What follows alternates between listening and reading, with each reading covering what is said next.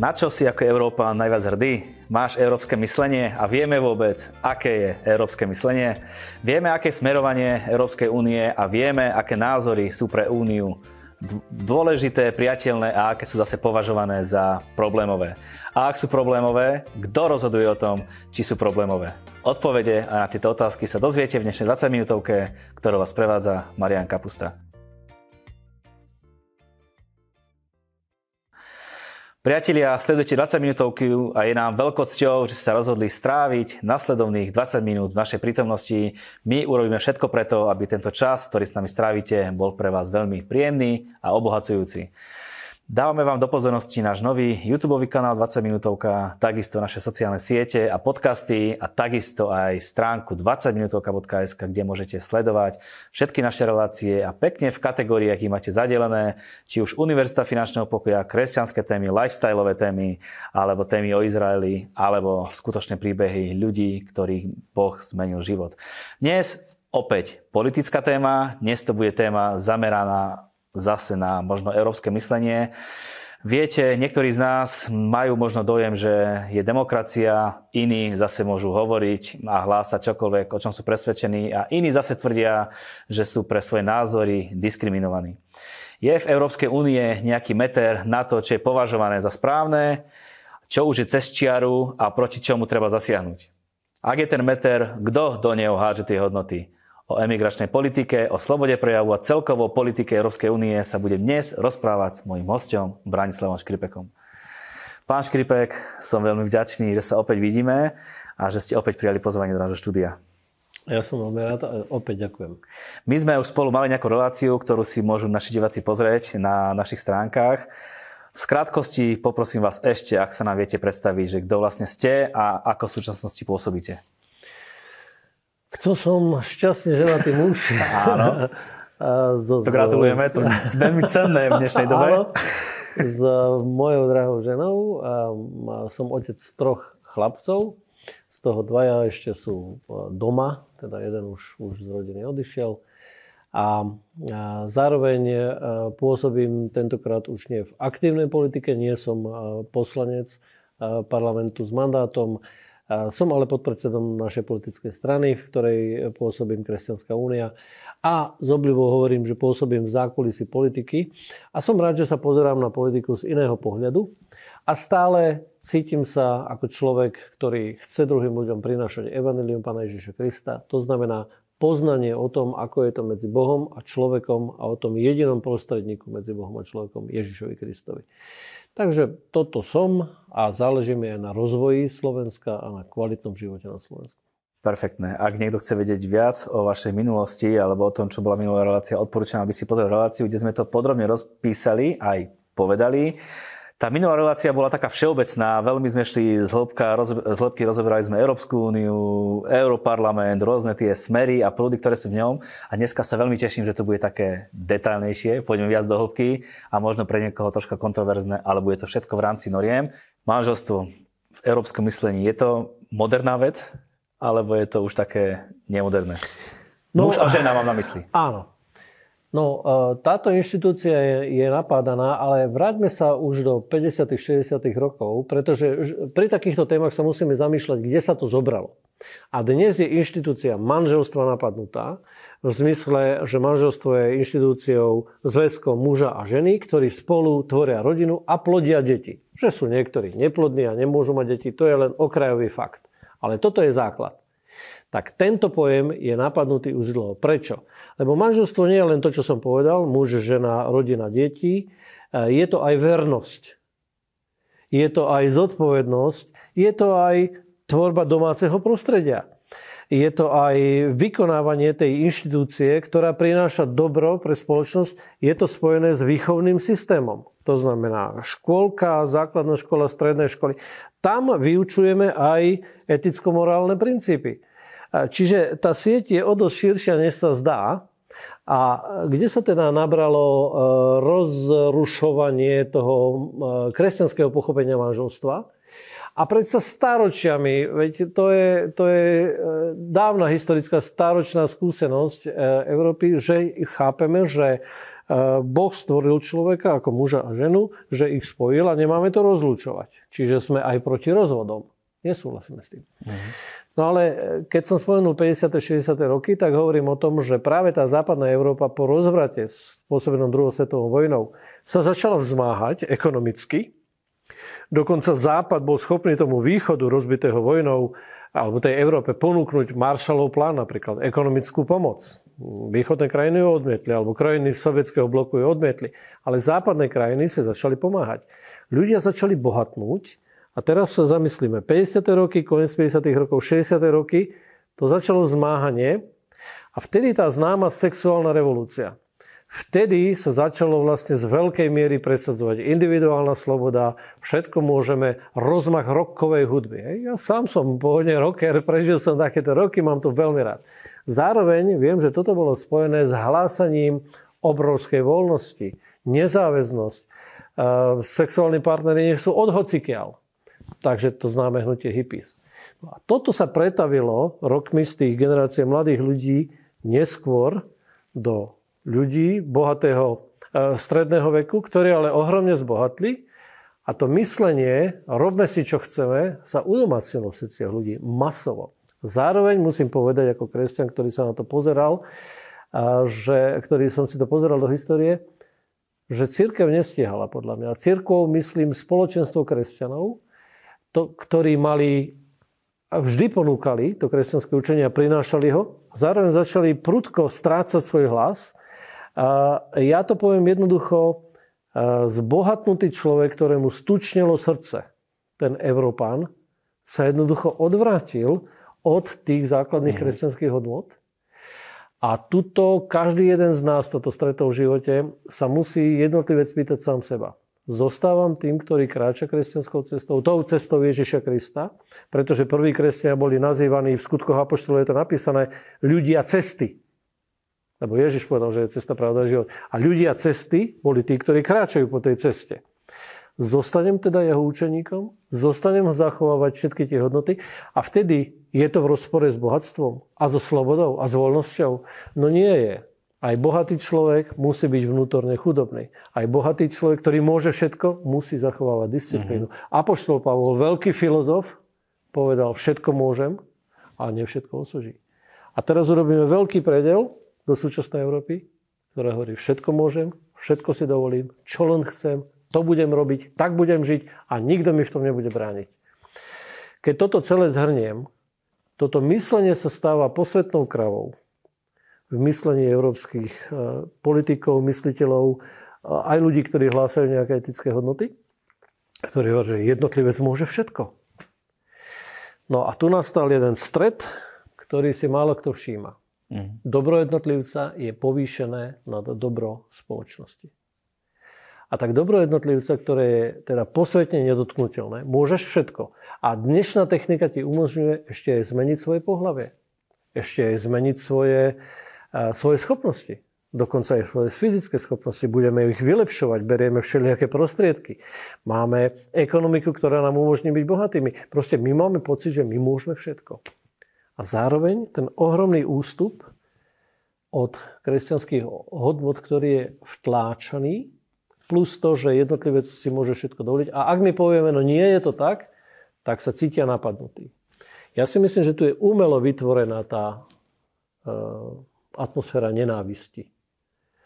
A pretože my, e, zásadoví kresťania, chcú prinášať a prinášajú svoje postoje, svoje názory, svoje myšlienky a náhle sa dostávame do situácie, že keď sme s tým aj v politike, tak sme označení za netolerantných.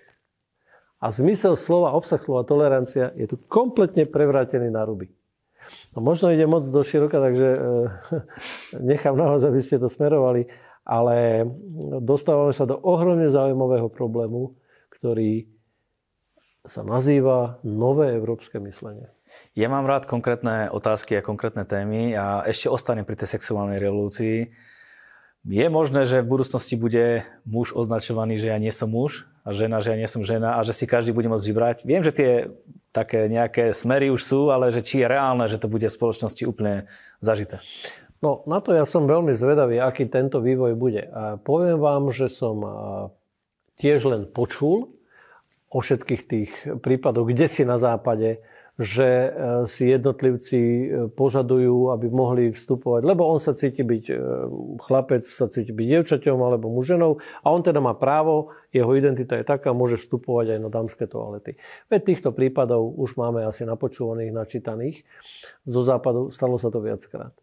Na moje veľké prekvapenie, častokrát sa podľa mňa veľmi ľahko vážne k tomu pridávajú aj podnikatelia, ľudia, ktorí vedú reštaurácie alebo nejaké verejné inštitúcie, ale dotkne sa tej reštaurácie, tam som to zažil. Bol som v Belgicku v reštaurácii, keď som chcel ísť na toaletu a toaleta nebola označená ako dámska alebo pánska. A môj šok bol úplne normálny. Ja som prišiel k toaletám, ktoré neboli označené ako dámske a pánske. A e, stal tam ešte jeden bezradný chlapec a nevedeli sme, do ktorej toalety teda máme ísť.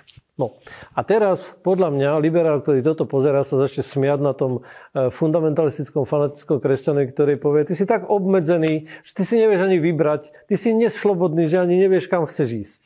No, a prepačte, ale e, to síce môžete povedať a môžete sa na to tak nahliadať, toto je tá vaša nová filozofia, ale ja si myslím, že je treba zachovávať intimitu osoby, jednotlivca, ja nechcem ísť na toaletu, kde budú na toaletách ženy.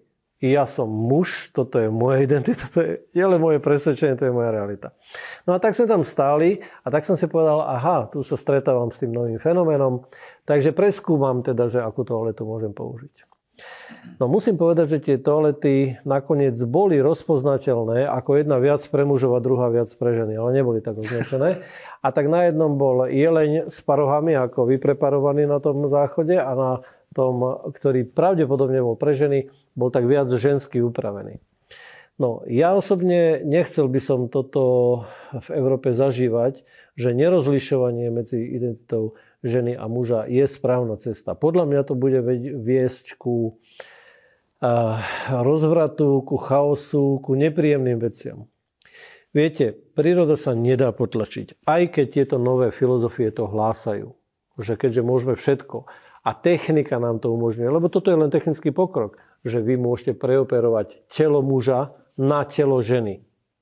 Ale je to len zdanlivý povrchný, povrchná možnosť a povrchný pokrok pretože DNA človeka sa nikdy nezmení z mužského na ženské alebo mm. naopak.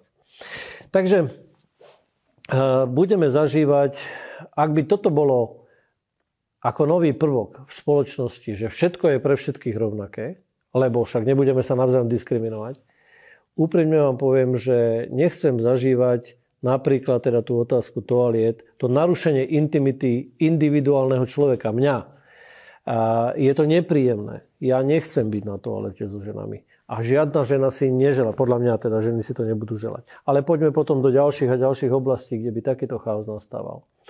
Je mi čudné, častokrát pri diskusii s takýmito ľuďmi, lebo tých diskusí prebieha na úrovni európskych fór, rôznych fór, nie len to parlamentné, ale aj iné diskusie, veľa.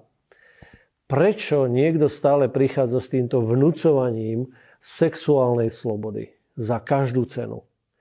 Žiaľ, toto je široká téma, ktorá sa tu uplatňuje a žiaľ, prechádza potom do ostatných oblastí života. E, prečo to hovorím? Hovorím to preto, že niektorí naši oponenti, zvlášť teda antikresťanskí oponenti, hovoria, že to vy vyťahujete túto tému. Ale nevyťahujeme ju my.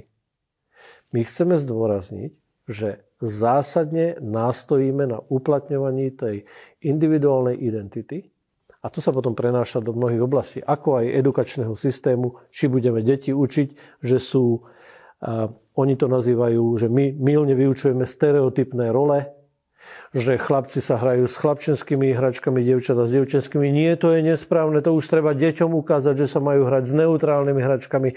Považovali sme niektoré ženské farby za viacej ženské, ako rúžová, fialová, oranžová a tak ďalej, chlapčenské, také chladnejšie farby za chlapčenské. Alebo, že deti učíme profesiám, takým tým mužským a ženským.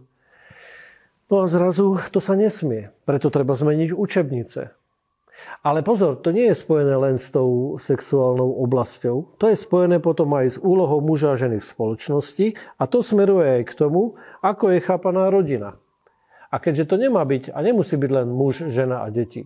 Predstavte si, že to, a tu sme pri vážnej veci, rodina môže byť aj skupina osôb. To môžu byť aj tri mamy a štyria otcovia. To môžu byť len dve mamy a jeden otec. To môžu byť dvaja otcovia a jedna mama. Alebo štyria otcovia. No, ale tu sme pri veľmi vážnom probléme. A v tejto chvíli, keď my, zásadoví kresťania, biblickí kresťania, ľudia židokresťanskej tradície, tej pradávnej, tej historicky overenej, ktorá priniesla dobré výsledky pre spoločnosti, budeme hovoriť, že sme proti tomu a nesúhlasíme s tým, tak oni nás nazvú nenávistnými. A na to sa už dneska v jednotlivých štátoch Európskej únie konštruujú zákony. Zákony, ktorých nedodržovanie má trestný postih. A ja si myslím, že tu sme sa dostali do vážneho mhm. problému. Nenávisť možno môže byť aj pri téme interrupcií. Slobodná voľba. Prečo by som ja nemohol rozhodnúť, čo urobím s tým dieťaťom, ktoré je vo mne? Oni, oni tvrdia, že e, so svojím telom, a ja myslím, že pri téme interrupcií a také tie ženské práva, moje telo, moje rozhodnutie, tu vážne vynecháva celú tú otázku účasti muža. A toto je spojené aj s láskou, aj s plodivým aktom. A zároveň, e, lebo, lebo muž sa zúčastňuje vzniku toho dieťaťa. E, podľa mňa žiadna žena nemôže povedať, moje telo, minimálne priateľ, budem veľmi naturalisticky teraz, v tvojom tele je časť iného tela a to je to semeno a prišlo z vôle dvoch ľudí, nie jedného. Čiže akékoľvek hlásanie, ja som totiž zažil demonstrácie tých žien a útočili na mňa priamo, mám fotografie, ako pomaly majú si tam zbiť, že ženské práva, moje telo, moje rozhodnutie, tak by som mi povedal, nemôžeš sa rozhodnúť iba ty sama, veď si si nespôsobila sama to dieťa. Je tu ešte druhý, druhá identita a to je ten muž, ktorý má tiež o tom dieťati rozhodovať. Že to z veľkej časti vychádza z toho, že to sú veľmi nezodpovední muži, že to boli násilné činy, že to boli činy v opilosti častokrát. No, priatelia, dobre. Na to musím povedať, keď žijete svojvoľným životom, kedy neovládate svoje vlastné rozhodnutia, svoje vlastné prejavy, keď sa dejú splodenia detí v opitosti, keď sa to deje na, pri zábave. Pretože, a teraz to premostím, v súčasnej Európe, v súčasných európskych médiách je obrovská časť priemyslu zábavy, sa robí zo sexu zábava. Zo sexuality sa robí eh, entertainment, sa povie. To je proste oblasť, kedy si z toho robíme eh, srandu, je to na radosť, je to na zábavu. Je sexualita daná človeku, je na potešenie človeka a na plodivý akt. Ale moderné európske myslenie, alebo to liberálne, progresívne chce hovoriť, ty si z toho máš vybrať čo najviac tej zábavy. Všetky ostatné následky je vedľajší produkt. Takže vrátim sa k tomu, keďže sa zo sexuality robí len zábava, potom musíme potlačať následky, ktoré to má. No ale vrátim sa k tomu, že žena nemôže sama iba rozhodovať, pretože tu je muž, ktorý má právo na to. A tretia časť je identita novovzniknutého dieťaťa. To nie je to isté telo.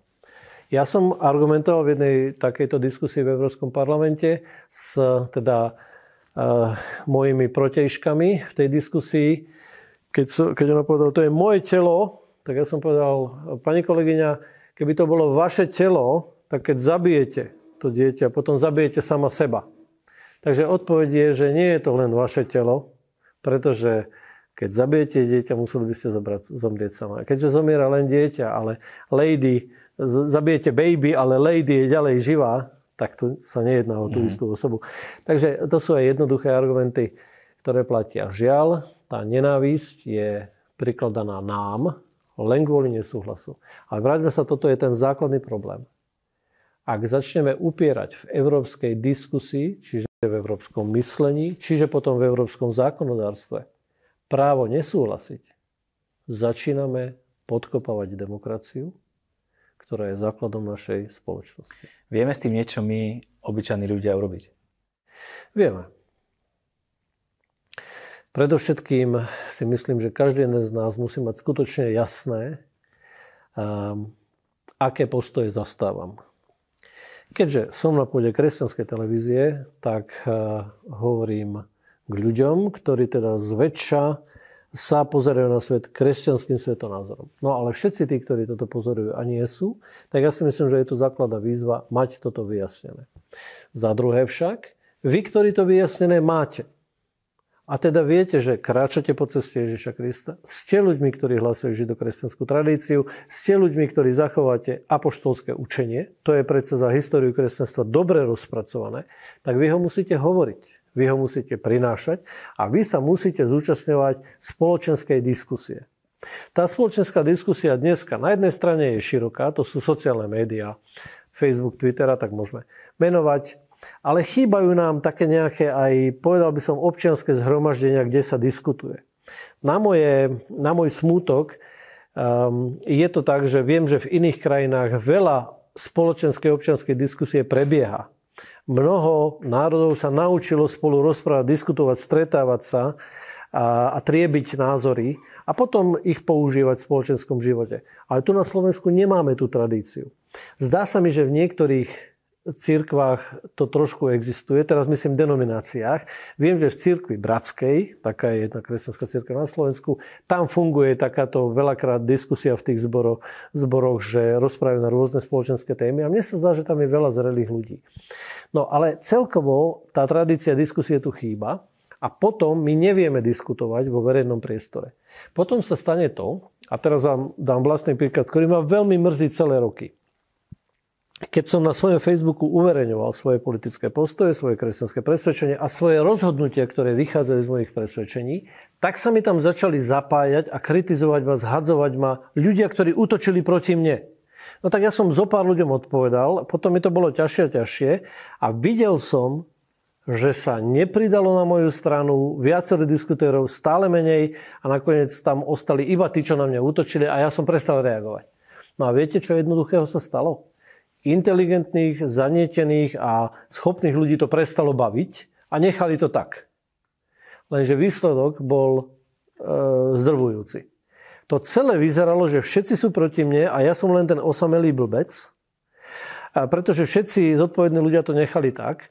A potom to končí tak, že vzniká dojem, že všetci sú na strane tam tých a nie mojej. No a toto robia mnohí kresťania v mnoho diskusiách, že to nechajú plávať. Mm-hmm. Nás to proste nebaví sa tam hádať. Lebo my vieme, aká je pravda, nám to stačí a necháme to tak. Že tie verejné postavy vlastne nepodporíme, to je fakt. Oni sa potom cítia osamelí, zhodení, že to nemá cenu, znechutení a tak ďalej. No. A na toto chcem povedať, že my kresťania si toto nemôžeme dovoliť. My musíme vstupovať do diskusí, aby sme ukázali, že diskutujeme, že vieme slušne diskutovať, že vieme, čo chceme povedať, hovoriť to jasne a hlavne zdôrazňovať, že máme iné názory, názory, s ktorými nesúhlasíme, vieme vyvrátiť a povedať, prečo s nimi nesúhlasíme. Pretože ak nie je priatelia, tak to skončí tak, že verejná diskusia tu skončí preváhou tých útočiacich my budeme vyhlásení za fanatikov a viete čo? Veľké množstvo mladých ľudí, ktorí to pozoruje, si z toho zoberie príklad, ktorý ich zastraší. A začnú svoje názory skrývať alebo neprinášať. Uh-huh. No a toto je chyba, ktorá sa udiala podľa mňa aj v iných krajinách, kde kresťania začali mlčať. My si mlčať nemôžeme dovoliť. My musíme hlásať slovo v každej tej forme, aj tej diskusnej. Pretože, a, a my vieme, že slovo má moc, Slovo prináša svetlo, slovo prináša pravdu, slovo prináša usporiadanie veci do dobrého poriadku. A to je sila kresťanov, ktorú my z veľkej miery opúšťame, že nehlásame slovo. Viete, to není len kázanie kazateľa, alebo farára, alebo biskupa. To je tvoje, to, je tvoje, to sú tvoje rozhovory, keď ty hovoríš z kresťanského presvedčenia, hlásaš slovo, ktoré prináša pravdu. Toto musíme. Vedel by ste nám povedať nejaké príklady, kedy boli tieto hodnoty kresťansko-konzervatívne jasne utlačené? Určite áno, v politickom svete sme sa s tým stretli a použijem jeden starší príklad. Pred časom, ako som spomínal, v Európskej komisii pôsobí jednotliví komisári z jednotlivých štátov a jeden z kandidátov na takéhoto komisára bol Rocco Buttiglione, neviem ako sa to meno vyslovuje presne, ale takto sa volá Talian, ktorý bol horúcim kandidátom, schopný človek, dlhoročný politik, ktorý by sa mohol stať politikom, teda komisárom. A na tomto vypočutí, tzv. tá grilovačka tých kandidátov, mu boli kladené rôzne otázky. A mimo iné mu tam padla otázka, ako sa bude stavať ku manželstvám homosexuálov. No a pán Butiglione sa jednoducho postavil a povedal, pozrite sa, ja som zásadový katolík. Ja s týmto nesúhlasím. Je to môj názor a ja ho tu budem prinášať, budem rešpektovať ostatné veci, ale uh, ja jednoducho toto nepodporujem. Voľne som to interpretoval. Ale musím pripomenúť, že z tohoto nastal obrovský výbuch v médiách, útočenie, napadanie, zhadzovanie a predovšetkým poukazovanie na to, že to je netolerantný, diskriminujúci človek. Čo sa stalo? Kresťania mlčali. Ja toto považujem za zásadnú chybu v politickom svete, ktorá sa vtedy stala, pretože tu mal nastať obrovský odpor celej tej časti verejnosti, ktorá jednoducho mala poukázať na to, že tento muž predsa jasne prezentoval svoje názory, ktoré musia byť rešpektované. Máme slobodu presvedčenia, máme slobodu názorov a nemôžeme teraz dovoliť, aby diktát, ideologický diktát určil, že jemu nebude udelené miesto komisára, alebo teda, že by nebol vymenovaný za komisára. Prečo sa to stalo? Pretože my, kresťania, sme jednoducho nechali túto diskusiu plávať. Neozvali sa verejné, verejné autority, neozvali sa možno cirkevní predstaviteľa, neozvali sa e, novinári, proste strašne málo ľudí sa ozvalo proti tomu. Tak toto bol jeden veľmi podstatný príklad, kedy človek na základe vlastného názoru a presvedčenia bol politicky utlačený a on sa tým komisárom nestal. Druhý príklad je ešte nedávnejší a podľa mňa je to flagrantné porušenie vlastných predpisov Európskej únie, Európska únia v snahe priblížiť občana inštitúciám európskym a dianiu v Európskej únii, pretože aj bežný Slovak povie, že on vlastne o tej Európskej únii toho veľa ani nevie, ani nevie, ako sa do toho zapája, čo vlastne, ako to môžeme ovplyvniť. No, tak e, viaceré dobré veci si proste slovenský, e, prepačte, slovenský, európsky občan ani nevšíma, ale dobre, bol ponúknutý nástroj, tzv. Európska občianská iniciatíva, European Citizenship Initiative. A tá hlásala, že ak nejaké občianske združenie alebo aj jednotlivec niekto dokáže zozbierať na nejakú tému, ktorú chce, aby sa prerokovávala, jak v parlamente, tak potom neskôr v ďalších inštitúciách, aby mala dopad eh, na európskych fórach, tak nech zozbiera milión podpisov vo viacerých štátoch Európskej únie. To bolo proporčne rozdelené. A potom sa to musí prejednať a musí to priniesť nejaký politický výsledok v podobe nejakého vyhlásenia alebo nejakého dokumentu, ktorý by mal e, konkrétny dopad v tej téme.